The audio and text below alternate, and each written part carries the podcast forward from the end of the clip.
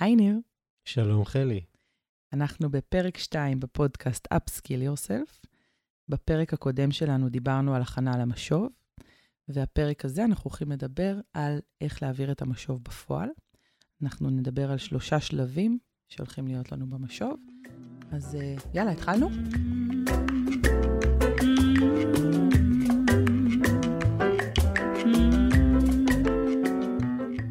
בואי רגע נזכר מה היה בפעם הקודמת, נעשה רענון קצר. מה היו הבולטים העיקריים שלנו? אז התחלנו מלדבר על זה שהגישה שלנו למשוב צריכה להיות סקרנית. אנחנו צריכים לבוא מתוך רצון להבין מאיפה נובע הפער, או למה או הצד השני התנהג, בחר להתנהג כמו שהוא בחר. דיברנו על הפרדה בין עובדות לבין פרשנויות, שאנחנו צריכים להיות מאוד מאוד ספציפיים בנקודות שאנחנו מעבירים. דיברנו על לכוון בשאלות, ולהכין את הצד השני שהוא הולך לקבל משוב, בין אם זה על ידי זימון, אם זה משוב פורמלי, או על ידי framing, אם זה משוב שהוא לא פורמלי. מעולה. אז בואו נתחיל לדבר על המשוב עצמו. יש לנו בעצם שלושה שלבים למשוב. השלב הראשון זה איזושהי פתיחה ליצירת חיבור, מחוברות, בסדר? זה השלב הראשון. השלב השני זה שלב, ה, נקרא לו גשש בלש, שבו אנחנו רוצים לזהות מאיפה נובע הפער mm-hmm. ולתת מענה לפער. אחלה. והשלב השלישי שלנו זה שלב הרפלקציה עם הפנים קדימה. אנחנו נרצה לוודא ככה הבנה ולראות עם, עם איזה צידה אנחנו שולחים את הצד השני לדרך. אז בוא נצלול. בוא נתחיל מהשלב הראשון. מה לדעתך צריך להיות בהתחלה של המשוב? אז עוד רגע לפני שניכנס ו- ונפתח את הפתיחה, אני חושב שמה שתיארת הוא חשוב להבין שבין שלושת השלבים קורה תהליך. זאת אומרת, אם אמרת קודם שלב הפתיחה, שלב ה engagement, זה השלב שבו בעצם אנחנו מתחברים. גם העובד אה, מתעוררת בו המוטיבציה למשוב, וגם אני מתחבר לעובד ולמקום שבו הוא כרגע נמצא, מיד נרחיב. שלב המשוב עצמו הוא שלב שבאמת יש הרבה חיפוש, הקשבה. המטרה היא לייצר בנק פתרונות ולא פתרון אחד, ובאמת השלב ה-closure, הסגירה, הוא השלב שבו אני רוצה ככה לצאת עם משהו טיפה יותר מדויק וטיפה יותר קונקרטי, שהעובד יודע שיכול עכשיו ליישם אותו בצורה מיידית, וגם איזושהי התבוננות אה, פנימית, עצמית, שלי על התהליך. אז אה, יאללה, בואי נצלול לשלב הפתיחה. Mm-hmm. כמו שאמרנו, שלב הפתיחה אמור לייצר engagement, ולכן מאוד מומלץ שנתחיל להתעסק בתזמון של המשוב. Uh, כמו שאמרנו במפגש הקודם, כדאי לשלוח זימון מראש במייל לעובד שייערך שיהיה מוכן לפעילות עצמה של המשוב, ובמידה ואנחנו עושים משוב אונליין, צפיתי כרגע בעובד, שמעתי, רציתי, אני רוצה לעשות לו כרגע משוב, נכון שכדאי שהמשוב יהיה בסמיכות לביצוע, אבל צריך עדיין איזשהו מרחק נשימה. אני לא יכול לשלוף אותו ולהגיד לו, בוא נעשה עכשיו משוב. אני אודיע לו, בוא, מתי נוח לך, מתי אתה מעדיף שאני אשוחח על מה שקרה פה עכשיו. אה, זה חלק מה... engagement, חלק מהסיפור של התזמון. אנחנו גם עכשיו ספציפית מדברים יותר על משוב שהוא יותר משוב פורמלי. אנחנו פחות מדברים עכשיו על המשוב אונליין תוך כדי העבודה, שאני עוצרת רגע את הבן אדם ואומרת, אה, אפשר שנייה להגיד לך משהו, בסדר? זה לא כזה. אנחנו מדברים על המשוב הפורמלי, שיכול להיות משוב תקופתי, אחת לחודש, אחת לרבעון, לא שנתי, בסדר? אני לא הייתי מציעה שיהיה משוב רק שנתי, כי זה באמת מאבד מהמהות של המשוב. אין תהליך. בדיוק, אין תהליך. זה אי שקורה פעם בשנה, אז האידיאל הוא לעשות אחת לתקופה, אה, בין שבוע לחודש, בסדר? אה, אז זה משהו שאנחנו יודעים עליו מראש, התכוננתי, בפרק הקודם דיברנו על איך אני מתכוננת, ועכשיו, אה, כשכבר התכוננתי ואני יודעת מה אני רוצה להגיד, אז אנחנו צריכים לוודא קודם כל שה setting של השיחה הזאת הוא setting מתאים. מה זה setting מתאים בעיניך? setting מתאים הוא setting שמייצר קודם כל מרחב בטוח, וגם נותן לנו איזושהי חוויית שייכות. זאת אומרת, אני גם ראיתי או חוויתי משובים שהיו בזמן ארוחת צהריים. Mm-hmm. אבל, שוב, אני מזכיר מפעם קודמת, צריך לקרוא למפגש מפגש משוב, ואם אנחנו אוכלים צהריים ביחד, בואו נאכל במקום שקט, שנוכל להקשיב ולשוחח אחד עם השני. באופן אישי אני מעדיף או ממליץ שהמשוב יהיה פחות בסיטואציה עם מסיחים, כי ארוחה זה משהו שהוא מייצר הסחה. במשרד או במקום אחר שקט, רגוע, שלא עוברים אנשים, שאין לנו הפרעות מסביב. איך אמרה לי פעם אחת המנהלות שאני מאוד מעריך, יש לי שלט מיוחד, נא לא להפריע, כאן משוב. מהמם. והיא באמת הייתה מדביקה אותו כל פעם על הדלת, ואנשים היהודים שלא נכנסים, לא דופקים, גם אם זה באמת משהו מאוד דחוף. זה מכבד את המקום, מכבד את האירוע. אני רוצה גם להוסיף שאם אני כבר עושה את זה במשרד, מומלץ שלא יהיה שולחן בינינו. בסדר? הסטינג זה מכלול הדברים שקורים בחדר, שמייצרים את האווירה. וכדי שאני אוכל להרגיש פתיחות, וכדי שאני אוכל להרגיש שאני מוכנה לקבל משהו, ויהיה שם אווירה של אמון, אה, עדיף שלא יהיה שולחן בינינו, שלא ייווצר המרחק הזה. בסדר? שולחן מייצר סגירות. שולחן גם מהווה סוג של חוצץ. בדיוק. שקיים בינינו איזשהו משהו שחוצץ בינינו, גם אם הוא כרגע נראה טבעי, גם אם יש שולחן, הצעה או טיפ, שבו אחד ליד השני, בדיוק. או שבו בפינה. זאת אומרת, בדיוק. שהשולחן לא יהיה ממש ככה... אני גם מציע שבסיטואציית משוב, אני כמנהל לא יושב בכיסא המנהלים שלי. Mm-hmm. זה מייצר משהו היררכי, אנחנו רוצים לייצר משהו שהוא יותר בגובה העיניים, יותר הפורמלי. אמ, את יודעת מה, אולי המילה הפורמלי לא מדויקת, יותר ביחד. Mm-hmm. יותר, בגובה העיניים. בדיוק, יותר שיתופי, וזה באמת מוביל אותנו לסמולטוק. אה, נכון שאנחנו רואים את העובדים שלנו כל הזמן, ונכון שאנחנו שומעים על, על כל אירוע, יום הולדת, או כל uh, קושי שיש להם, עדיין סיטואציית משוב מומלץ לפתוח באיזושהי שיחת חולין קצרה של מה שלומך כרגע, איפה אתה עכשיו. Uh, יכול להיות שהיא תהיה מאוד קצרה, וברמת וואלה, חגגנו לפני שעה mm. יום הולדת. או לפני רגע היינו בקפה. בדיוק, או עישנו סיגרה ביחד, הכל מצוין. או, יכול גם להיות, שהעובד יחכה לסיטואציה הזאת כדי לשתף אותי במשהו אישי שהוא נמנע עד כה מלשתף.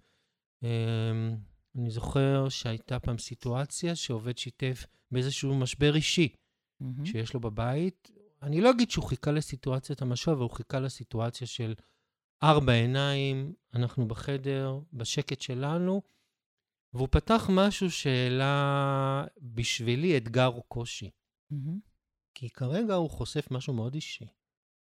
ואני שאלתי את עצמי באותו רגע עד כמה הוא פנוי עכשיו לקבל משוב, עד כמה הסיטואציה הזאת שהיא מציפה משהו רגשי, אה, מאפשרת לו פתיחות. ושאלתי אותו בצורה מאוד כנה, בוא, יש לנו כרגע שתי אפשרויות. או להמשיך במשוב המתוכנן, או לעשות reschedule, נדחה אותו, נקבע מועד חלופי, ובוא נדבר כרגע על הקושי שלך. Mm-hmm. אני חושב שבאותו רגע אנחנו מרוויחים את העובד. אני מסכימה, אני גם חושבת שכשמגיעים לסיטואציה של משוב, זו סיטואציה מלחיצה, בסדר?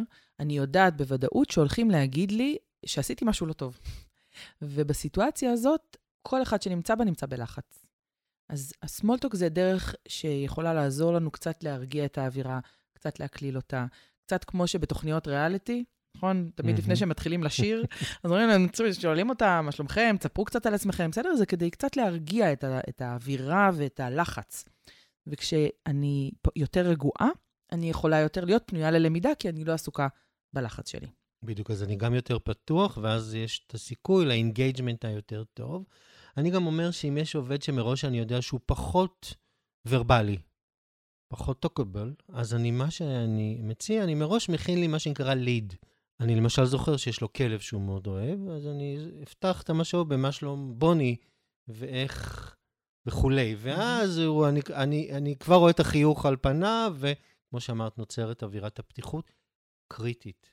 Mm-hmm. עד כדי כך קריטית, שבמידה ואנחנו רואים עובד שהוא נמצא כולו מכונס, אפרופו שפת גוף, הוא מכווץ, לפעמים עדיף לבטל או לדחות את המשוב. Mm-hmm. כי אחרת הוא הופך להיות טקסי ושטוח. אז אחרי שעשינו שיחת חולין קצרה ודאגנו שיהיה לנו setting מתאים, אנחנו בעצם מציגים את מטרות המשוב. אנחנו רוצים להסביר למה אנחנו בכלל כאן. חשוב להגיד שאם זה מה שאנחנו עושים אחת לשבוע או אחות לחודש, לא באמת צריך אה, להיכנס לזה יותר מדי לעומק, מספיק שנדבר על זה שאנחנו רוצים להעביר משוב על השבוע האחרון, על החודש האחרון, על התפקוד שלך או שלך בסיטואציה X, בסדר? על התרגיל שעשית או על המשימה שהגשת, בסדר? כן מומלץ, אבל בסיטואציה כמו שתיארת עכשיו, שהמשוב הוא באמת שגרה. ותרבות, פעם בחודש, פעם ברבעון, לחזור למטרות מן המשוב הקודם. מהמם. זאת אומרת, זאת אומרת, "אוקיי, לא, למ- לא להתאים למטרות, למה שדיברנו עליו, זאת אומרת, לנקודות שדיברנו עליהן, לשימור ולשיפור, ולבדוק האם הם השתפרו או לא השתפרו. למה זה כל כך חשוב? למה? כי יכול מאוד להיות שאנחנו פותחים את המטרות או את ה-outcome, את התוצאות של המשוב הקודם, ואנחנו מזהים שלא חל השיפור המצופה. מהמם. ואז יכול מאוד להיות שכל הפוקוס של המשוב הוסט, לא לנקודות החדשות שהכנתי, אלא למה לא חל אותו שיפור. מה קרה? מהמם. דיברנו על כלים, בנינו תוכנית עבודה, טה-טה-טה-טה, נשארנו באותו מצב. בואו נבדוק ביחד מה קרה. יכול להיות שהכלים לא התאימו, יכול להיות שמשהו אחר קרה, ושווה באמת לייצר תהליך רציף. אני חושב שגם העובד מאוד מעריך את זה. מהמם. אני חושבת שחלק מהתיאום ציפיות שאנחנו רוצים לעשות במשוב כזה, בטח בתחילת הדרך, זה שהמטרה שלנו במשוב זה להביא לאיזשהו שינוי בהתנהגות. נכון. כש- בדברים שצריך לשפר, לשפר, ושימור של התנהגות שאנחנו רוצים לשמר אותה. כי אני יכולה להגיד שאני פוגשת הרבה מאוד מנהלים שאנחנו דיברנו על זה, ודיברנו ודיברנו, ושום דבר לא משתנה. אז אנחנו מבזבזים את הזמן שלנו. זאת לא המטרה. אני רוצה לראות איזשהו שינוי בהתנהגות בעקבות המשוב שלי. אם השינוי לא הגיע, יש משהו שהיה במשוב שלא היה מספיק אפקטיבי. בסדר? או לחילופין, שיש פה בעיית מוטיבציה, וזה נדבר על זה בהמשך. כשנדבר על איך אנחנו מזהים את הפער. כן, אבל מה שאת אומרת הוא גם מאוד חשוב, כי מדובר פה על האחריות המשותפת שלנו. מהמם. זאת אומרת, לי יש אחריות כמנהל לספק את כל הפלטפורמה והכלים הרלוונטיים לעובד, אבל לעובד יש את האחריות להשתפר ולשמר את הביצועים שלו. ו- ולפעמים שווה גם לדבר על השיח הזה, אפרופו תיאום ציפיות. Uh, אני עוד מציע, לפחות במשובים הראשונים, uh, לעשות, uh, אפרופו setting, אוקיי, המשוב שלנו ייקח חצי שעה, נעשה ככה, נעבור לככה, בסוף נסגור, אנחנו מתעדים את התהליך וכולי. גם התיעוד צריך להיות חלק מהסטינג. לא ניגע בזה כרגע, יהיה לנו אה, פודקאסט מיוחד לנושא, כיצד מתעדים, מה מתעדים, מתי מתעדים, אבל שימו ככה את הנושא של התיעוד ב-back of your mind, כי הוא קריטי. בלי תיעוד, בעצם המשוב לא בוצע. מצוין. עוד שני דברים שאנחנו יכולים לעשות בשלב הראשון שלנו במשוב, זה בעצם אה, להזמין את העובד או העובדת לעשות רפלקציה. לשאול אותם, רגע, בוא תסתכל או תסתכלי על החודש האחרון או על השבוע האחרון, מה, משהו אחד שלדעתך עשית טוב, משהו שהיית עושה אחרת. אה, אם זה על ביצוע ספציפי, אני יכולה גם לשאול על הביצוע הספציפי הזה. בסדר? אני מזכירה שגם בפרק הקודם שלנו דיברנו על זה, שהרפלקציה זה אחד הדברים שמייצרים הכי הרבה למידה, ולכן אני שואלת את השאלה הזאת, לא כי אני רוצה לבחון את העובד או העובדת, האם עלינו על אותן נקודות, בסדר? זה לא שם, אלא זה כדי ל- לאפשר לעובד או לעובדת שלי לעצור ולעשות את הרפלקציה הזאת, לבדוק איפה הם היו, אה, מה היו הנקודות שהם עשו טוב ומה הם צריכים לשפר. בעיניי הנקודה שהעליתי קריטית. שתי סיבות. קודם כל, יש פה תפיסה של העובד כסלף-לרנר, מהמם. הלומד העצמאי. אנחנו מאוד מעודדים, במיוחד בסיטואציה הנוכחית, במאה ה-21, את הלומד העצמאי.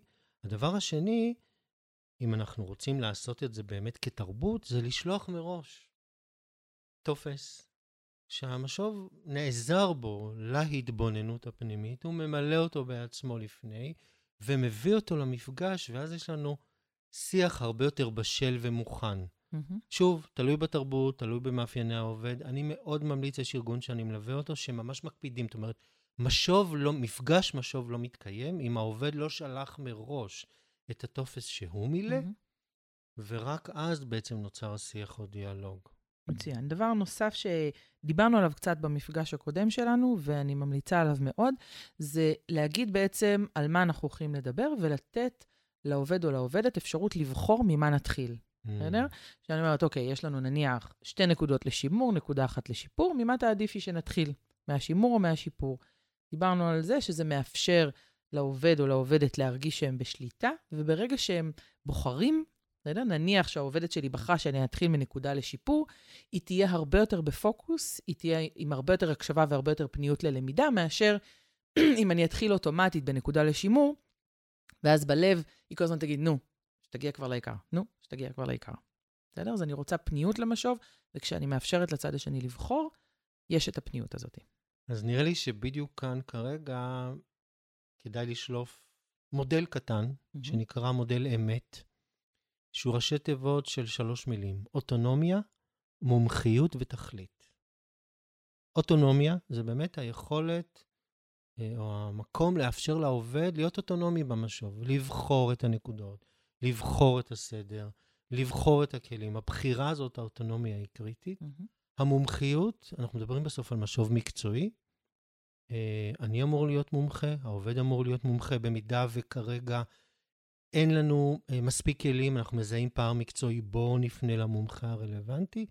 והתף היא התכלית. המסוף, המשוב צריך להיות תכליתי. מהמם. הרי בסוף, בשורה התחתונה, כמו שאמרת, אנחנו רוצים איזשהו שיפור, שימור בהתנהגות, או מיצוי הפוטנציאל של העובד, אז קחו את האמת, אוטונומיה, מומחיות ותכלית, וממש תלכו עם שלושת המילים כשלושה עקרונות שמנחים אותנו לאורך כל התהליך. מעולה. אז בואו נסכם את הנקודה הראשונה שלנו. אנחנו, כשאנחנו מעבירים את המשוב, נתחיל מאיזושהי פתיחה שמייצרת engagement או מחוברות, שיש בה, אחד, יצירת אווירה על ידי small talk וה setting, שתיים, להגדיר את המטרה של המשוב, שלוש, לעשות, לאפשר לעובד או לעובדת לעשות רפלקציה, מה הם עשו טוב, מה היה חסר, מה נעשה במשוב הקודם, ולאפשר להם לבחור האם להתחיל מהנקודות לשימור או מהנקודות לשיפור. נפלא. מעולה. בואו נעבור לשלב הבא. השלב הבא זה גוף המשוב, זה שלב הגשש בלש. זה לב המשוב, זה החלק באמת התכליתי. למה גשש בלש? למה גשש בלש? כי אנחנו פה צריכים להגיע ממקום סקרני. זוכר, Mm. דיברנו על ה-state of mind הזה. בפעם הקודמת? כן.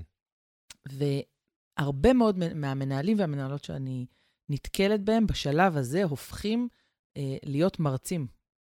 הם פשוט- מונולוג. מונולוג, הם מדברים והם מסבירים, והם נותנים גם דוגמאות, והכל טוב ויפה, אבל הם לא מפסיקים לדבר. וואלה. ופה אנחנו מגיעים למצב לעיני העגל האלה שדיברנו עליו, או המוח... הכלב על הדשבורד שעושה עם. הראש, כן, כן, כן. בדיוק, המוח בלפלנד, הגוף פה, זה לא באמת אפקטיבי וזה לא מביא לשיפור בביצועים.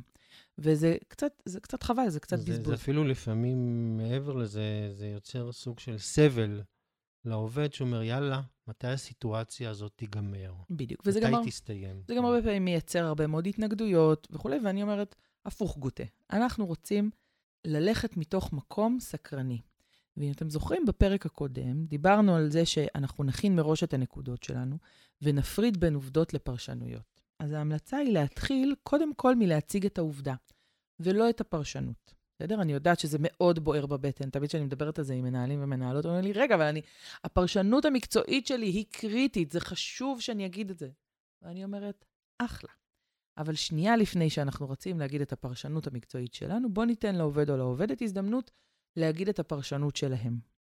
חלי, בואי רגע נעשה, ברשותך, חזרה מהירה על ההבחנה בין עובדה לפרשנות. אוקיי, אז עובדה זה מה שראיתי או שמעתי את העובד עושה או אומר, בסדר? ופרשנות זה המשמעות שנתתי למה שראיתי או שמעתי. למשל, יש לי עובדת שאני, אה, נראה לי שהיא לא מספיק אה, מחויבת והיא לא מספיק אכפתית, בסדר? זה הפרשנות שלי, בסדר? ואני כל הזמן שואלת את עצמי, רגע, מה גרם לי להגיע למסקנה הזאת, אוקיי? מה שגרם לי להגיע למסקנה הזאת זה כל פעם שאני מבקשת ממנה לעשות בדיקות לתוכנה שהחברה החיצונית צריכה לספק לנו, היא כל פעם מתנגדת וכל פעם אומרת לי שזה לא התפקיד שלה, והחברה צריכה לדאוג שהמוצר יהיה כמו שצריך, וזה לא התפקיד שלנו לבדוק את זה. בסדר? נשמע לי הכי ראש קטן, לפחות בפרשנות. זה נשמע ראש קטן, אבל זה, אה, זה בדיוק ההפרדה, בסדר? אני, הפרשנות שלי זה שהיא ראש קטן, אבל העובדה היא שהיא אמרה שהיא חושבת שזה לא התפקיד שלה. וואלה, אוקיי. אז אני, כשאני מעבירה את המשוב, אז אני אגיד לה, אני אשים את העובדות רגע על השולחן, ואני אגיד לה, "אה, בפעמים האחרונות כשביקשתי ממך לבצע בדיקות לתוכנה שהחברה החיצונית מספקת לנו, אמרת שאת חושבת שזה לא התפקיד שלך, ושאת חושבת שהם אלה שצריכים לבצע את הבדיקות. זאת אומרת, ממש אה, תביא דוגמה או ציטוט לדבריה. בדיוק, אוקיי. בדיוק. וזה יכול להיות או שאני אתן תיאור למה שראיתי. תיאור עובדתי. בדיוק, למשל, סידרת את הכלים בסדר מסוים, Mhm. או אה, עשית את ה... איקס משימות במהלך השבוע. בדיוק, או בוא נפתח את הקלנדר שלך ונראה כיצד ניהלת את הזמן שלך. למשל, בסדר? או נניח לא הגשת את המשימה במועד שקבענו, או הגשת נפתח- יומיים אחרי, בוא נפתח את דוח השעות ונראה מתי נכנסת למשמרת. למשל. אוקיי, בסדר? מעולה. אז אני מציגה קודם כל איזושהי עובדה. עכשיו, אני יכולה לתת איזושהי כותרת. הכותרת היא, בוא נדבר רגע על... נוכחות. נוכחות. בוא נדבר על לא יודעת מה. דבקות במשימה. למשל. מוסר עבודה. מוסר עבודה קצת שיפוטי. נכון, לא יודעת, זה כבר נכון. נותן לי... מעולה, זה. לא, טוב שאמרת, אבל נכון. הייתי, הייתי הולכת רגע על איזושהי כותרת כללית, בסדר? תכולת תפקיד. תכולת תפקיד, אה, בואו נדבר רגע על המשימות השבועיות. בואו נדבר רגע על מערכות היחסים עם הממשקים. בסדר? אני נותנת רגע איזושהי כותרת, ואז אני נותנת את הדוגמאות. אני לא אומרת האם מערכות היחסים הן טובות או לא טובות. מצוין. אבל לפני רגע שאלתי את העובד או העובדת, האם אנחנו מתחילים מהנקודות לשימור ושיפור. זאת אומרת, כבר בשלב הזה את מתחילה את הדיאלוג. נכון. מה זאת אומרת? אני קודם מציגה את העובדה, ואז על העובדה הזאת אני שואלת שאלות. אבל את מציגה אותה פתוח, את נכון. מציגה אותה כאיזשהו בסיס לדיאלוג. אני גם מזכיר שבפתיחה כבר עשינו engagement וכולי וכולי. נכון. אנחנו פשוט גולשים מהפתיחה לשלב של, אוקיי, נקודה ראשונה, כותרת ודוגמאות. בדיוק. מעולה. אז אני בעצם מציגה את הדוגמאות, ואז אני בעצם רוצה לברר מה הייתה הסיבה להתנהגות. למה העובד או העובדת בחרו להתנהג ככה? מה זה משנה? אז בואו נדבר על זה רגע. אנחנו עובדים לפי רמות החשיבה. יש שלוש רמות חשיבה, וכדי להסביר אותם ניתן דוגמה. נניח שבן אדם נוסע על 140 קמ"ש בכביש 4. אוקיי, תקין או לא תקין? לא. לא תקין, כביש נכון? ארבע. הרבה פעמים כשאני אומרת את זה, שואלים אותי, תראי, תלוי אם הוא מת, תלוי באיזה שעה, תלוי אם היו מצלמות. ברור לנו, אבל לא תקין, נכון, בסדר? כן. נוסעים בכביש 4 בוא נגיד, 90. אה, לא כחוק. לא כחוק, נכון? החוק הוא בדיוק. 90 קמ"ש בכביש 4, הבן אדם נסע על 140. מאיפה יכול לנבוע פער? למה שהוא ייסע על 140 קמ"ש? אז אוקיי. יש כמה אפשרויות. אפשרות אחת, שיש לו פער בידע. מה זה ידע? ידע זה כל החלק התיאורטי. היכרות עם התיאוריה, בסדר? מהמם. היכרות עם החוקים, עם מהמם. הכללים. אם אני אקח את זה רגע למקום של ארגונים, זה היכרות עם תהליך העבודה, עם הנהלים, עם השלבים, בסדר? עם התיאוריה. נניח אם אני מדברת על uh, שפת פיתוח, שפת פייתון, זה ידע, יש ידע תיאורטי שקשור לשפת פייתון, להכיר בכלל את השפה הזאת. תכולת תפקיד מבחינתך זה ידע? תגדיר תכולת תפקיד. מה שנקרא R&R, Roles and Responsibilities. זאת אומרת, מה, מה חלק מהתפקיד שלי? בוודאי. מה מצופה ממני, מה תחומי בוודאי. האחריות שלי, מה התכולה. בוודאי, זה חלק job של הידע. title, מה שנקרא. בוודאי, זה אוקיי. לגמרי חלק מה, מה, מהרקע התיאורטי. אוקיי? אז זה ידע. רמת החשיבה השנייה זה מיומנות, בסדר? זה היכולת שלי ליישם בפועל את הידע הזה. בסדר? אם ניקח רגע את נהיגה, הבן אדם נסע על 140, אז אם אמרנו ידע, אז הוא לא יכיר את החוקים אולי. מיומנות זה אולי שהוא לא מספיק מיומן בללחוץ על הברקס ועל הגז, והוא לחץ יותר מדי על הגז בלי לשים לב, כי הוא לא מספיק מיומן בקשר עין עם הכביש ועם מד המהירות והרגל. בסדר? Mm. שלושת החלקים האלה. אוקיי. נניח ש... בואו ניקח דוגמה אחרת, נניח שאני רוצה להכין עוגה. מה זה החלק של הידע? את עוגה? לא, חלילה, אני לא מכינה עוגה, אני לא אופה עוגות, אני לא עושה את הדברים האלה, אני, אני קונה מעולה, אבל אני יודעת איפה לקנות. אבל נניח שחלילה אני ארצה לאפות כן. עוגה. אוקיי. זהו, של- חלילה זאת מילה חשובה. בדיוק. פעם הייתי אומרת לבשל עוגה, ואז היו צוחקים עליי. למדתי שזה לאפות. אז נניח שאני רוצה לאפות עוגה. החלק של הידע זה המרשם? המרשם, המתכון, בסדר? פותחת את הספר. מה כן. החלקים, מה, מה המצרכים שצריך ומה השלבים בהכנה. מה זה המיומנות, אבל? כל מה שנדרש, אם זה לערבב, להפריד חלבונים, את רואה, אני מכיר יותר ממך. נהדר, נניח להפריד חלמון וחלבון. קודם כל, עדיף להתאבד מאשר לעשות את זה. נכון. אבל נניח שבחרתי לעשות את זה, אני תמיד זה מתערבב ביחד. בסדר? אומרים לך... את אה, הולכת על הבחושות. לא, אני לא הולכת על זה פשוט, אני קונה. אבל, אבל אתה- יודע, אומרים לך לא- לשים קיסם ולבדוק אם הקיסם... אוי, דוגמה מעולה. נו, מאיפה אני יודעת אם זה באמת, כן, לא, זה מספיק יפה, זה לא... נכון, דוגמה גמרתם אותי, מצוינת. באמת, מיותר. נכון. אז אה, מיומנות זה היכולת ליישם בפועל את הידע. ככל שאני מבצעת פעולה יותר ויותר פעמים, המי, רמת המיומנות שלי עולה. אז פה נכנס הנושא של המומחיות שלי. נכון. אבל תכף נדבר על איך אנחנו משפרים. בואו נבין רגע קודם כל מה, מה הן רמות החשיבה. אוקיי. אז אחד אמרנו ידע, שזה מהמם. החלק התיאורטי, מיומנות, שזה יישום הידע בפועל, והחלק, רמת החשיבה השלישית, זה תפיסה. אוקיי. זה הגישה או האמונה שלי לנושא. מה אני חושבת על זה? האם אני מאמינה שזה כזה קריטי לנסוע לפי החוק? זוכרים את הדוגמה על הנהיגה? אני נוסעת על 140 קמ"ש, כי התפיסה שלי זה שלי זה לא יקרה.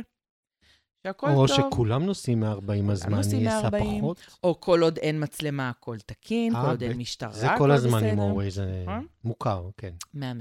אז אה, יכול להיות שאני מכירה את הנוהל, יודעת אותו בעל פה, בסדר? אם. אני בארגון. אני גם יודע, מאוד מיומנת ויודעת לבצע את זה בפועל, אבל אני תופסת את הנוהל הזה כלא הכרחי או לא קריטי. או לא ולכ- חשוב. או לא חשוב, ולכן אני לא אבצע את זה. קרי, חדר המגורים של הבן הקטן שלי, ש... בן 13, שנראה כמו ערימה אחת של זבל. Hmm, הוא יודע שהחדר צריך להיות נקי ומסודר. הוא יודע לקפל כביסה ולהכניס לארון, אבל הוא בוחר, אפרופו תפיסה, כי בעיניו זה לא חשוב. שאלתי אותו אתמול בערב, הראל, לא אכפת לך לגור ב... לא משנה איך קראתי למקום שהוא... דיר. כל אחד ייקח לעולם כן. התוכן שלו. אז הוא אמר לי. עזוב אותך. לא, לא אכפת לו. מצוין. באמת לא אכפת לו. זה מצוין. בסדר לו. אז, אז זה בדיוק זה, כי התפיסה שלי היא הרבה פעמים מה שתכתיב את ההתנהגות שלי בפועל. לא בהכרח רמת הידע, לא בהכרח רמת המיומנות, אלא מה שאני חושבת על זה. זאת אומרת שהתפיסה היא אחד הדברים היותר חשובים שאנחנו פחות נוגעים נכון. בדרך כלל, והיא לפעמים יכולה להיות המהות שתשפיע על הידע והמיומנות ומתחברת גם למה שאמרת קודם, שאני לא מבינה, את אמרת שאותה מנהלת סיפרה שהיא עושה עוד פעם ועוד פעם את אותו משוב, נוגעת בידע ובמיומנות, ושום דבר לא קורה. בדיוק. עכשיו. בוא נדבר רגע על איך משפרים. נניח שזיהיתי פער בידע, איך אני משפרת אותו? השלמת הפער. מש- קריאה, מסביר- תרגול, מסבירה. יכול להיות שאני אסביר, או שאני אשלח את, את הצד השני ללכת לקרוא חומר, לראות סרטונים ביוטיוב, לראות בלינקדין, וואטאבר. זה ללמוד את התוכן התיאורטי. איך משפרים מיומנות? תרגול. אבל תרגול לא מספיק. Mm. תרגול זה השלב הראשון. השלב השני זה רפלקציה, לעצור, לבדוק מה עשיתי טוב, מה היה חסר. ושלוש, זה לקבל משוב חיצוני על התפקוד שלי. תסבירי למה. כי כשאני מתרגלת לבד, I can go, only go so far, נכון. בסדר? אני, אני יכולה להגיע לרמת מיומנות מסוימת. שהיא מוגבלת על, על פי היכולות שלי לתפוס את עצמי. בדיוק. עכשיו, אוקיי. גם הרבה פעמים אנשים מתרגלים ולא עוצרים לחשוב, רגע, מה עשיתי טוב ומה היה חסר, אז בכלל התרגול הוא מינימלי, נכון. בסדר? אז בסיסי. בסיסי בדיוק. אז אני מתרגלת, מקבלת, נותנת פידבק לעצמי, ואז מקבלת משוב חיצוני שעוזר לי רגע להרחיב את נקודת המבט שלי, ואולי לזהות אולי דברים שהייתי יכולה לעשות עוד יותר טוב. רגע, זאת אומרת שאם אחרי כל פעם, ואני מתעקש על זה, שאני מכין משהו לא- לארוחה לילדים, אני חייב, באמת, יש לי צורך לשאול אותם, טעים, לא טעים, בדיוק. חסר, לא חסר. נכון. כן. בדיוק, אוקיי. וזה המשוב שאתה תקבל. למרות עוד- שאצלי זה גם המקום של אני צריך גם recognition. זה וגם משהו אבל אחר, זה לגמרי. עכשיו, אה, כשאני, עוד, עוד דרך לשפר מיומנות, זה לצפות במישהו אחר מבצע את זה. נניח, אתה תראה מאסטר אה, שף, חונכות. חונכות. שולייאות. שולייאות, בדיוק, כי אה, יש מה שנקרא נוירוני מראה, מהמם. שאני בעצם, כשאני רואה מישהו עושה פעולה, אני יכולה לעשות חיקוי, והרבה פעמים למידה מתוך חיקוי היא למידה מאוד מאוד אני משמעותית. מאוד אוהב את זה. אותו בן עם הסיפור של החדר, לפני כחודש אמר לי, אבא, אני רוצה שתלמד אותי להתגלח עם סכין. או, איזה חמוד. ממש. איך אני התרגשתי, אמרתי, סוף כל סוף אני מממש את האבהות שלי. כי עם הבכור זה לא היה ככה, הוא פשוט קנה ישר מכונת גילוח. גדול. אמרתי לו, בוא, ביחד מול המראה, הצטופפנו ליד הכיור, ובמקביל, איך אה, מק... מקציפים, ומה הזווית של הזה, ואיך זה, ומה עושים שנחתכים, ובסוף מתיזים אחד על השני את האפטר או. חוויה מאוד מרגשת. איך הסברת לו אבל על אה, אזור השפם זקן? שככה- אין לו. אה, אוקיי. אין לו. אה, שירכוש מיומנויות לחיים, ואחר כך נעבור לשפם. זקן, כן. מעולה. אחלה. אז אמרנו שאם אני רוצה לשפר ידע, אז אני צריכה להשלים אותו בדרך זו או אחרת, להסביר. אם אני רוצה לשפר מיומנות, זה תרגול, רפלקציה ומשוב חיצוני, או לחילופין, צפייה במישהו מבצע פעולה. איך משפרים תפיסה, או או. משנים תפיסה? קודם כל נתחיל עם זה שתפיסה הרבה פעמים מבוססת על עמדת חיים. על איך אני רואה את העולם. וזה תהליך שלפעמים הוא מאוד עמוק, ואני רגע אומר, בוא נשים את הדברים על השולחן, לא תמיד זה בתחום אחריותי. לפעמים אני כמנהל לא אוכל לשנות עד הסוף את תפיסתו של האדם. למשל, אם בן אדם מעשן ואני רוצה לשנות לו את התפיסה שעישון זה מזיק, יכול להיות שהוא מבין שעישון זה מזיק, אבל זה בסדרי עדיפויות יותר נמוך והוא עדיין בוחר לעשן. אני חושב שעישון זו דוגמה מאוד מורכבת, כי יש בו רכיב של... אה, התמכרות. נכון, מהמם. נכון. הסיפור של הניקוטין הוא סיפור מאוד מורכב, ואנחנו גם מכירים את זה מאנשים שמתעסקים עם אכילה. מהמם. אכילה רגשית. בקיצור, המורכבויות הן אינסופיות. אנחנו צריכים לזכור, אנחנו לא יועצים אה, ארגוניים, לא פסיכולוגים ולא עובדים סוציאליים. בסוף אני מנהל. לכן אני מציע, דבר ראשון, קודם כל זה לעצור, וברגע שזיהיתי שהפער הוא בתפיסה, לשקף. לשקף את הפער ולהסביר את הרציונל.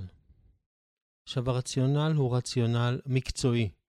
זאת אומרת שאם לדוגמה אנחנו מדברים על קוד זיהוי, אז קוד הזיהוי נועד בכדי לשמור על צנעת הפרט של הלקוח. מהמם. אין פה יותר מדי ויכוח. זה הנוהל, זאת התפיסה וכולי. המורכבויות הן יותר במקומות האפורים. תכף נגיע לשם. אבל אני כן חייבת להגיד שזה נכון שתפיסה זה משהו שקשה לשנות יותר מאשר אחרים, אבל זה לא בלתי אפשרי. ויש מקומות שמספיק שיהיה דיאלוג על זה, ואני אסביר רציונל, ו/או יסביר את ההשלכות, בסדר? או תכף נדבר על עוד טכניקות שאני יכולה להשתמש בהן כדי לשנות את התפיסה, היא תשתנה. אני יכולה להגיד, סתם דוגמה, אני מנחה סדנת חניכה, הדבר הראשון שאני מדברת זה מה המטרה. מה המטרה בסדנת חניכה? ליצור עובד עצמאי. רק הדיאלוג, שאנחנו מדברים על זה רבע שעה בסדנה, כולם משתנה להם התפיסה, וזה לא לקח לנו המון זמן, ועדיין התפיסה לגבי חניכה השתנתה. אז אני אומרת, מצד אחד, יש אזורים שבהם מורכב מאוד לשנות תפיסה, ויש אזורים שבהם דיאלוג קצר יכול לעשות את העבודה. זה מזכיר לי, אפרופו סדנת חניכה, את הפעילות שהיינו פותחים איתה תמיד, הולכת עיוור. נכון. שבדיוק משם אני יכול לייצר את השינוי התפיסתי.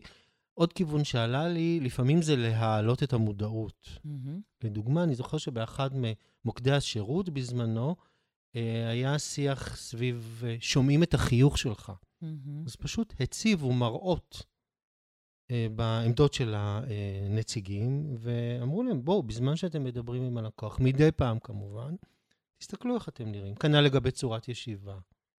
כנ"ל מצוין. כנ"ל לגבי... זאת אומרת, זה... אבל עדיין אני אומר, בואו נחזיק את זה כמשהו מורכב, ואני רוצה רגע ככה לשלוף שש טכניקות מהמם. שבעזרתן אני יכול לשנות תפיסה. הטכניקה הראשונה היא שיקוף התפיסה.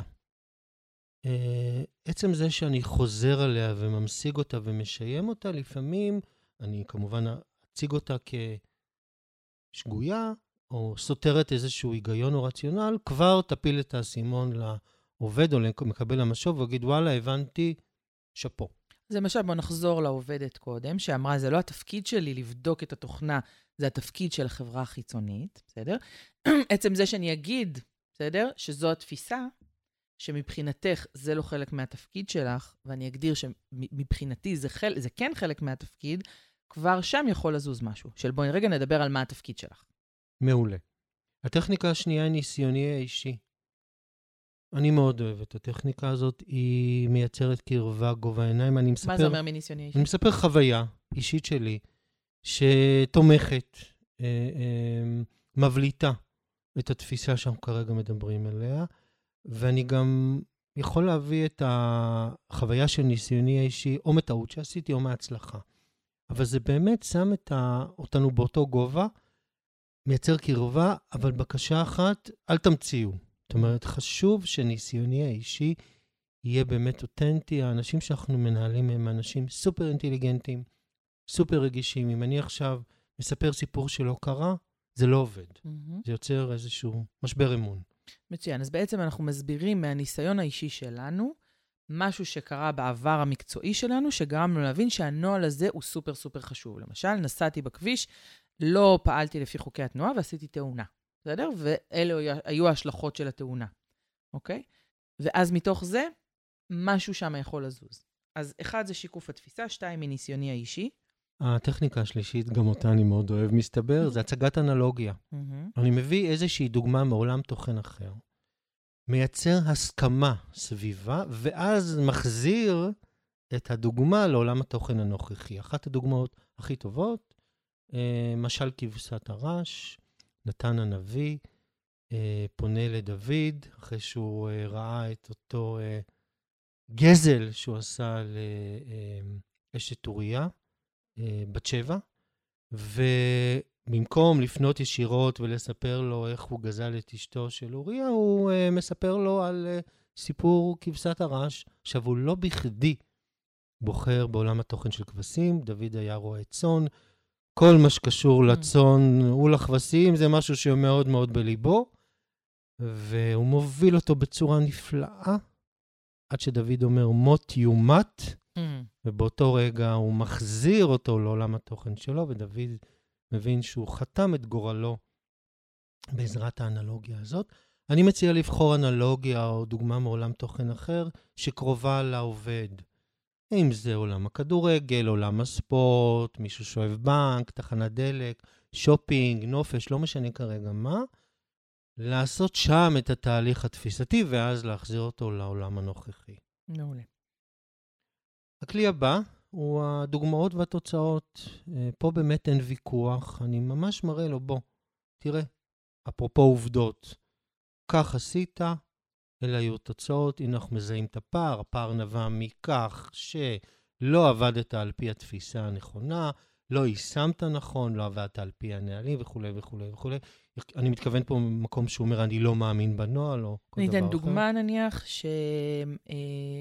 אה, צוותי פיתוח הרבה פעמים מבקשים מהעובדים, אה, מהמפתחים, לתעד כל מיני דברים, mm-hmm. ואז אה, אומרים, למה לתעד? למה לתעד? מי קורא את זה? מי קורא את זה? ובאמת, אה, אני יכולה להגיד שבגלל שלא תיעדת וצוות אחר המשיך את הפעילות, הם לא ידעו, זה גרם לבאגים, בסדר? ואני ממש מדברת על מקרה ספציפי, אוקיי? Mm-hmm. מה היו ההשלכות של הפעולות שבעצם ביצעת? אז איזה אנלוגיה את יכולה להביא לזה? אה, קופץ לי רגע רעיון, אני מגיע לבנק ואני מבקש מהפקידה לבצע איזושהי פעולה, והיא אומרת לי, אבל אה, אין לך. אין לך הרשאה, אין לך, לא פתחו, כי לא תיעדו את הפעם הקודמת שהייתי באמת בסניף הבנק. אני אתן, אני אתן רגע עוד אנלוגיה, זה כמו להגיד למשל שאתה צבעת את הבית שלך, mm-hmm. ואז לא כתבת מה המספר של הצבע, כן. ואז אתה צריך uh, לצבוע עוד קיר, ואתה לא יודע אם הצבע הוא הצבע המדויק או לא, ולך תמצא עכשיו את הצבע הספציפי ש... שיש לך על הקיר. ואז אין איזושהי המשכיות, בסדר? כי כשאני מפתחת תוכנה, וצריכה להיות איזושהי המשכיות, ולא יכולים להמשיך מהנקודה שבה הפסקת. מעולה. בסדר?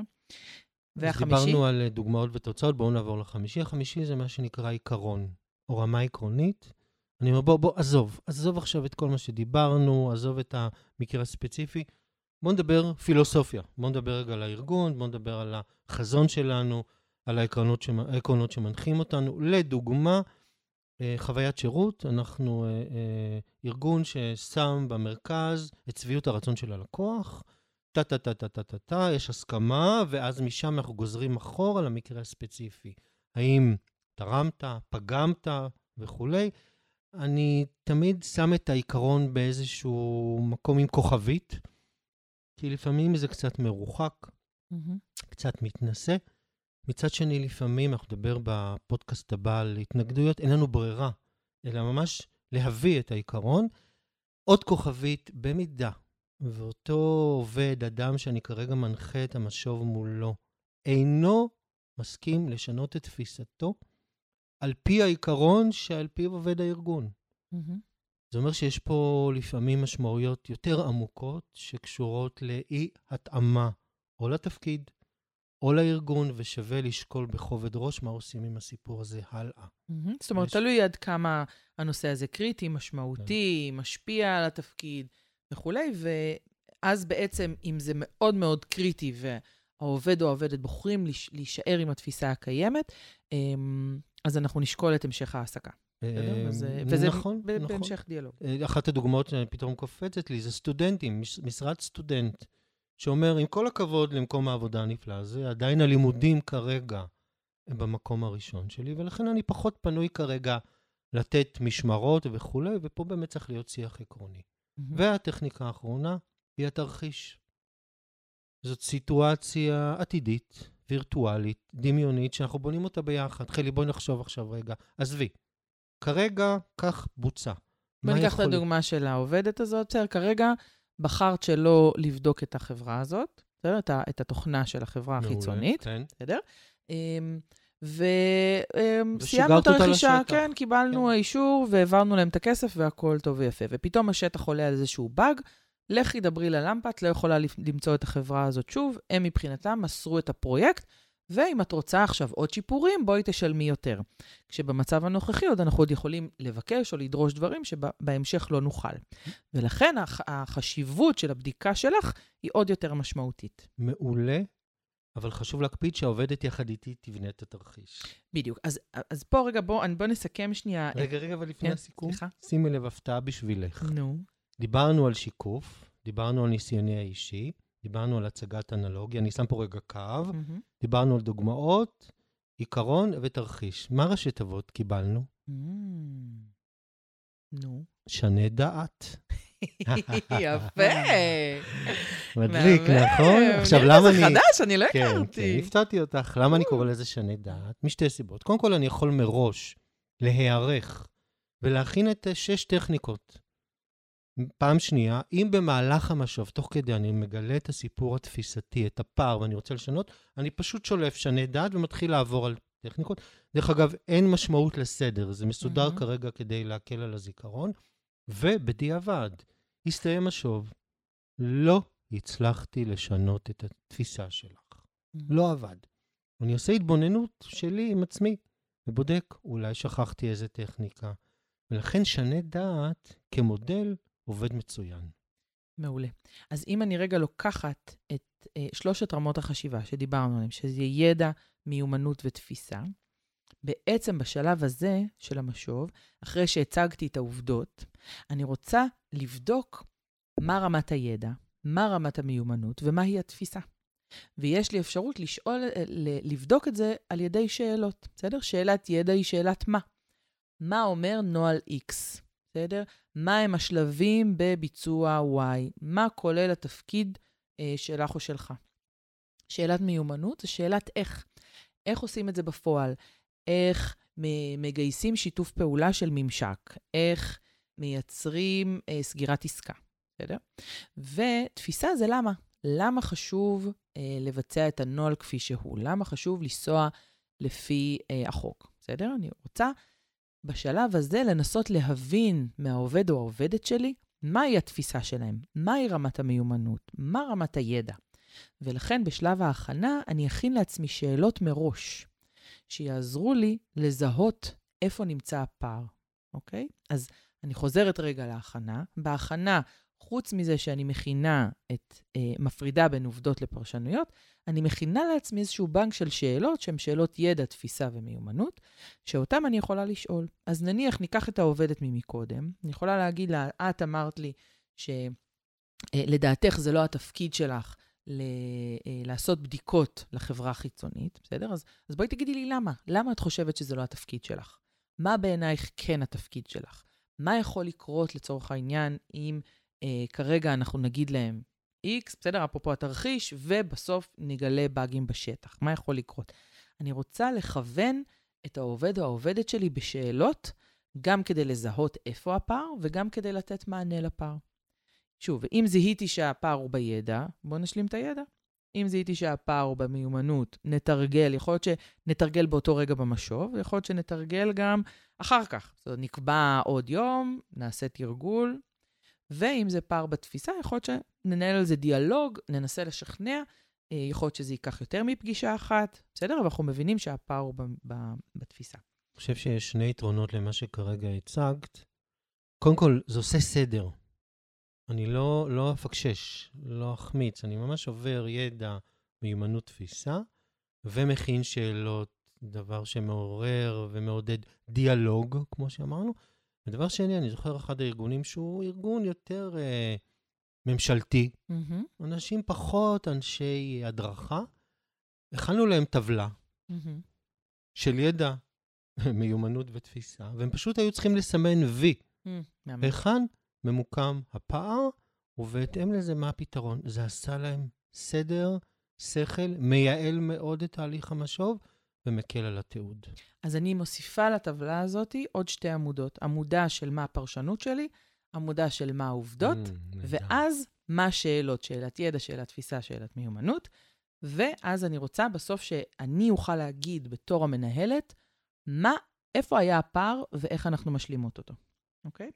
אז עוד, עכשיו, חוץ ממה שאמרנו עכשיו, לזהות מאיפה נובע הפער, ידע, תפיסה ומיומנות, אני שמה כוכבית.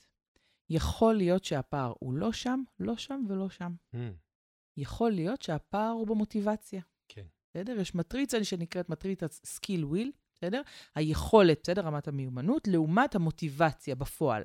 זאת אומרת, יכול להיות שיש מישהו שהוא סופר מיומן, סופר עם ידע, התפיסת תפקיד לגמרי in line, כמו שאנחנו רוצים, אבל רמת המוטיבציה מאוד מאוד נמוכה, ולכן הביצועים יהיו נמוכים. זאת אומרת, משהו שהיה לוקח לעובדת uh, חצי יום, עכשיו לוקח לה שלושה ימים. למה? כי היא קצת נמרחת עם זה, כי היא, היא חסרת מוטיבציה. בסדר? אז חלק מהשאלות זיהוי שלי במשוב זה להבין מאיפה זה נובע, ויכול להיות שזה לא יהיה בתפיסה, אלא זה יהיה פער במוטיבציה. שלא קיבלתי את הקידום שרציתי, אז עכשיו לא בא לי על התפקיד. אני מציע אולי שנפתח חלון על מוטיבציה בפודקאסט הבא סביב התנגדויות. נכון.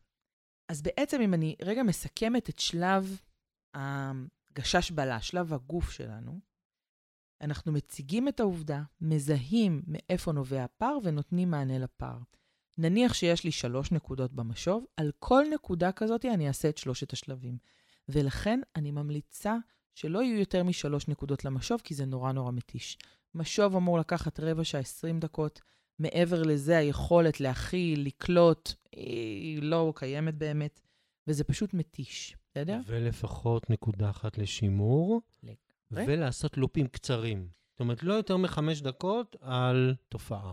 מעולה, ואני גם אגיד, אני אחדד, ופה, חבר'ה, בואו, בואו, תפתחו אוזניים, בבקשה, את התהליך של אה, שאלות ידע, תפיסה ומיומנות והצגת העובדות, אני עושה גם על נקודות לשימור. Mm-hmm. אני לא עושה את זה רק על נקודות למה? לשיפור. למה? הוא טוב. או, טוב ששאלת.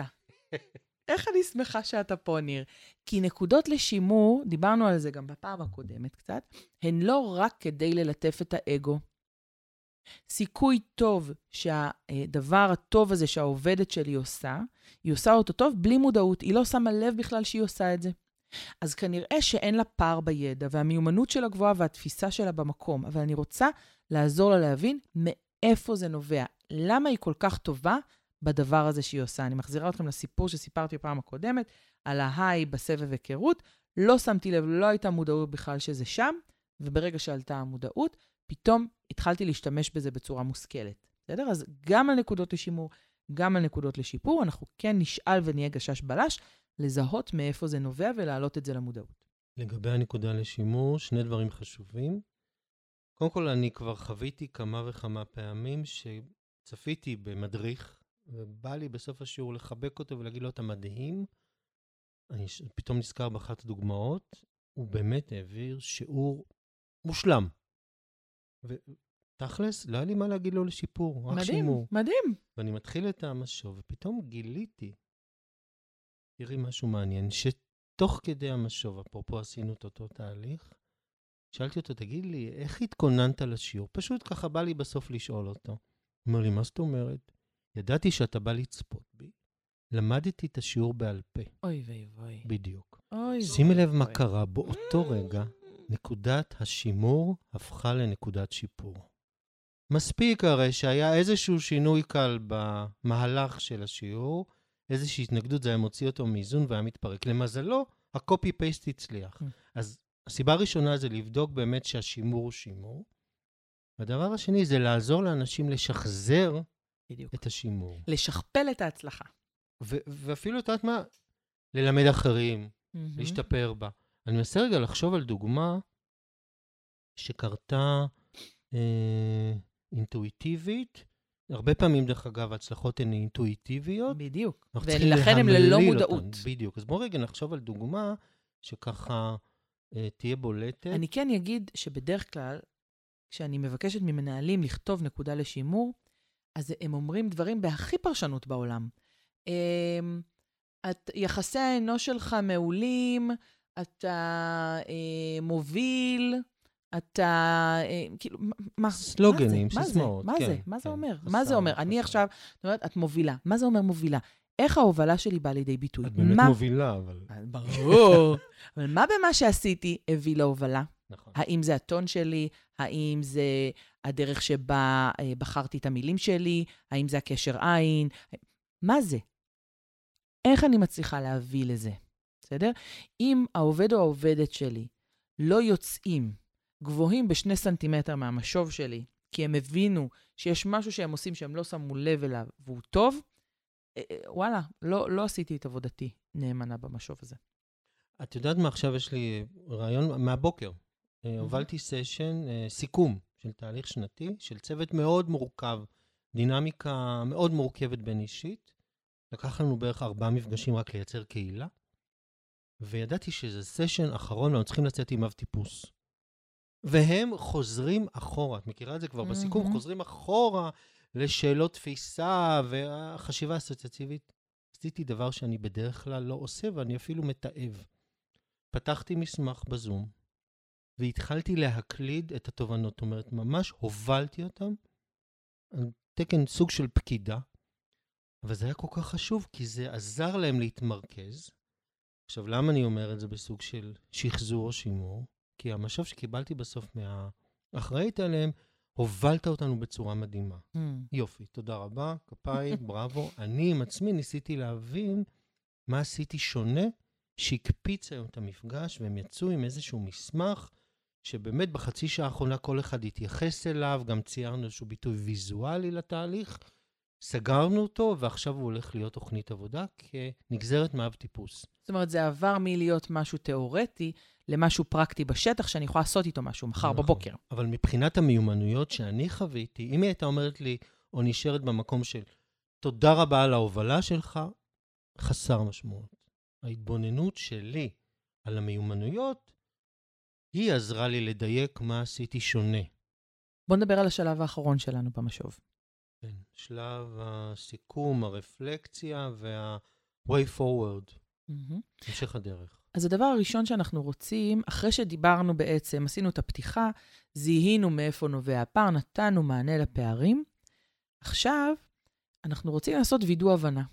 ופה, בדרך כלל כשאני אומרת את זה, מתנפלים על המנהלים והמנהלות ואומרים לי, מה, עכשיו דיברנו שעה, מה עכשיו את אה, רוצה לוודא הבנה? זה כזה לא טבעי לשאול, נו, מה לקחת מהמשוב, בסדר? ואני אומרת, הפוך. דיברנו עכשיו רבע שעה, דיברנו אולי 20 דקות, דיברנו על הרבה מאוד דברים. בואו נראה מה העובד או העובדת שלי לקחו מתוך הדבר הזה. זה אחלה דרך בשבילי לוודא הבנה, לראות מה נקלט ומה לא נקלט. בסדר? זוכרים, דיברנו בפעם הקודמת על זה שכשאני במונולוג ואני רק מדברת, אני עם שליטה מדומה, אין לי יכולת באמת לזהות מה הצד השני לקח או לא. וכשאני שואלת את הצד השני מה לקחת או מה לקחת מהמשוב, אני מזמינה אותם לעשות רפלקציה על המשוב. אני עושה רפלקציה בהתחלה, מה עשית טוב, מה היה חסר, ואני עושה רפלקציה גם בסוף. מה אתה לוקח או מה את לוקחת מהמשוב עצמו. זה מייצר קפיצות בלמידה וזה מאפשר לי, בתור מי שמעבירה את המשוב, לזהות עוד פערים. קרה לי לא פעם ולא פעמיים שהעברתי משובים, שהמשוב הלך נהדר ולא היו התנגדויות והכל בסדר, וראיתי פניות ללמידה והיה לנו דיון נהדר. אמרתי, אוקיי, מה את לוקחת בסוף? ואמרו שני דברים מתוך השלושה. אז אמרתי, רגע, ומה עם הנקודה השלישית? אה, נכון, נכון, נכון. אז זה לא שעכשיו אני אגיד, אה, את שומעת, זוכרת X. לא, בוא נחזור רגע. בסדר? אני חוזרת שנייה אחורה. מדברים על זה רגע עוד פעם, אני שואלת, רגע, אז מה אמרנו על זה? בוא ניזכר, בסדר? ואז אנחנו רק יכולים להתקדם לדבר הבא. המלצה חמה, חמה, חמה. אפרופו תיעוד, בסדר? חוץ מזה שאני מתעדת את המשוב בעצמי, העובד או העובדת צריכים להגיע עם מחברת ולרשום לעצמם את הסיכום במילותיהם שלהם. מה הם לוקחים? הם יכולים לכתוב תוך כדי המשוב, והם יכולים לכתוב בסיכום, אבל הם חייבים לצאת עם משהו כתוב. אז אפרופו עידן המערכות הדיגיטליות, Mm-hmm. אז כמו שאותו עובד מילא את הטופס לפני, אני מצפה ממנו שיוסיף בסוף Outcomes, אותן 2-3 שורות של התובנות העיקריות, עימן הוא יוצא מהמשוב. אני רק אוסיף שלדעתי לפעמים אה, אני מבין את הטקס שאת מדברת עליו, אבל הוא לא must. איזה כי- חלק לא must. אה, כן, אני אשאל אותו מה, מה... אבל אני לא בטוח שאני רוצה עכשיו לשמוע בדיוק שיאמר לי את שלושת ממש הנקודות. לא בדיוק, אבל אם הוא מדלג על נקודה אחת משמעותית, בטח אם זה נקודה לשימור, בסדר? או אפילו נקודה לשיפור. דיברנו עכשיו על שלושה דברים, על אה, יחסי אנוש, על ירידה לפרטים ועל, לא יודע, סתם, יחסי אנוש וירידה לפרטים. בסדר? אוקיי, מה לקחת מהמשוב? לרדת לפרטים. לא דיבר בכלל על, על יחסי אנוש. יש לי בעיה, זה אומר נכון. ש-50% מהמשוב הבן אדם לא אבל לקח. צריך להיזהר לא לפתוח עכשיו את המשוב מההתחלה. לא, לא נפתח. שנינו מותשים ותשושים. נכון, אנחנו מסכימה. מזכירים, הסיטואציה היא סיטואציה מורכבת. אני בדרך כלל אוהב להגיד, יאללה, קח נקודה אחת עיקרית ותגיד לי מה היא. מה הדבר העיקרי, אבל בעיקר אני שואל לא מה לקחת מהמשוב, אני אוהב לשאול, מה אתה הולך לשנות עכשיו? מהמם, מה אתה. הולך ליישם כרגע במיידי? ואת יודעת מה? זה גם בסדר, שלפעמים חלק מהדברים הוא יגיד לי, על זה אני צריך עוד לחשוב. מקבל את זה לגמרי. האסימונים ייפלו לי מחר או מחרתיים. אין לי שום בעיה עם זה. אנחנו בני אדם, אחלה. זה גם, מהמם. אני מזכיר, זה דיאלוג מתמשך. לגמרי. אני מסכימה, אני, אני חושבת שזה לא נכון בכל המקרים לעבור, לחזור אחורה, בסדר? אני כן יכולה להגיד שלפעמים לדבר על זה רגע משפט או שניים, לוודא רגע, על, להיזכר רגע מה אמרנו על זה, כדי שיהיה לזה תיעוד, כן. זה מספיק. כן. אנחנו לא עכשיו נפתח את זה, אבל זה כן יעזור לי לסמן שיכול להיות שהנקודה הזאת, נצטרך לדבר עליה עוד פעם, נכון. בסדר? ואם אני לא אבדוק מה הצד השני לקח, אני, אני בטוח לא אדע שיש שם פער. אני מסכים. זה סוג של תיאום ציפיות מחודש. בדיוק. אז הדבר הראשון שאמרנו שנעשה בשלב הסיכום שלנו, זה לעשות את הווידוא ההבנה שמאפשר לנו את הרפלקציה, והדבר השני שנעשה זה איזשהו, איזשהו סיכום שלנו, בסדר? Um, הסיכום הזה uh, מומלץ שהוא יהיה בנימה חיובית. Um, מה זה אומר בנימה חיובית? לא עכשיו, uh, טוב, בוא נלך לעשות צחוקים, בסדר? אלא uh, ממקום של אני מאמינה בך, ביכולת שלך כן, לשנות, כן. לעשות, בסדר? ודבר שאנחנו נדבר עליו במפגשים הבאים שלנו זה לראות איך אנחנו מייצרים מתוך המשוב הזה איזושהי תוכנית פיתוח אישית שיכולה ללוות בעצם את תהליך השינוי. אני מסכים עם כל מילה, ואני אוסיף שאני מאוד אוהב שהעובד או האדם שאני כרגע העברתי לו משהו, יוצא עם חיוך.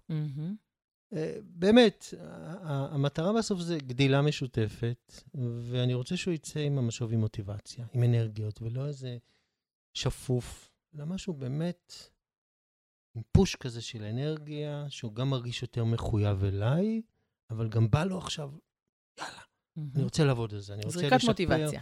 את הידע, המיומנות או תפיסה שלי. את מאוד. חושבת שפתאום קפצה לי שאלה ככה לסיכום, לדבר עם העובד על ידע, מיומנות או תפיסה, או להשאיר את זה כמשהו פנימי שלי? שאלה טובה. אה, אני חושבת שזה ממש תלוי ב... ברמת הקשר, ב... ביכולות האינטלקטואליות שלו. וגם ב... בשלב שבו הוא או היא נמצאים ובכמה אני שולטת מסכים. בשלושת רמות החשיבות. מסכים, מסכים. אה, אז בואו נסכם. יש לנו בעצם שלושה שלבים למשוב. השלב הראשון שלנו זה בעצם שלב הפתיחה, שהמטרה שלו היא לייצר איזושהי מחוברות, שבו בשלב הזה אנחנו נייצר אווירה שהיא אווירה נעימה, נעשה קצת small talk, נגדיר את מטרת השיחה, נעשה רפלקציה, נשאל את העובד או העובדת מה הם עשו טוב ומה היה חסר, ונשאל ממה הם היו רוצים להתחיל, שימור או שיפור. בשלב השני זה שלב הגשש בלש, נציג את העובדות, נזהה מאיפה נובע הפער וניתן לפער הזה מענה. ולא לשכוח את שנדעת. בדיוק, שנדעת, בדיוק. והשלב האחרון אה, זה בעצם לעשות סיכום ורפלקציה, מה לקחת או לקחת מהמשוב, וסיכום שלנו ככה עם הפנים קדימה. שנסכם? עם השיר? נסכם עם השיר. יאללה, הפתעה עבורך גם. Mhm. אה, עוד שיר של רחל שפירא. Mhm. שיר אחד המרגשים ביותר שאני חושב שהיא כתבה, שנקרא "היי שקטה".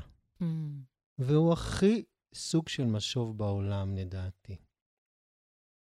היי שקטה, עכשיו הכל בסדר. אפילו המחנק עומד להשתחרר. זה לא הגהנום, ובטח לא גן עדן. זה העולם שיש, ואין עולם אחר.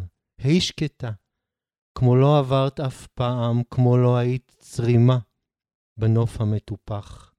כמו ראית כף יד, בתוך אגרוף הזעם, כמו אלומת האור, הנה מצאה אותך.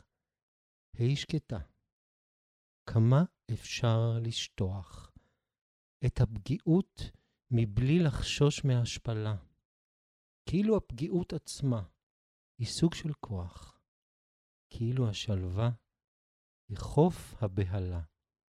היי שקטה, כאילו אין בך דופי, כאילו האוויר נותן לך הגנה, כאילו הצרות כבר מתגבשות ליופי, כאילו מעפר פורחת שושנה. תודה, ניר. תודה לך, חלי. thank you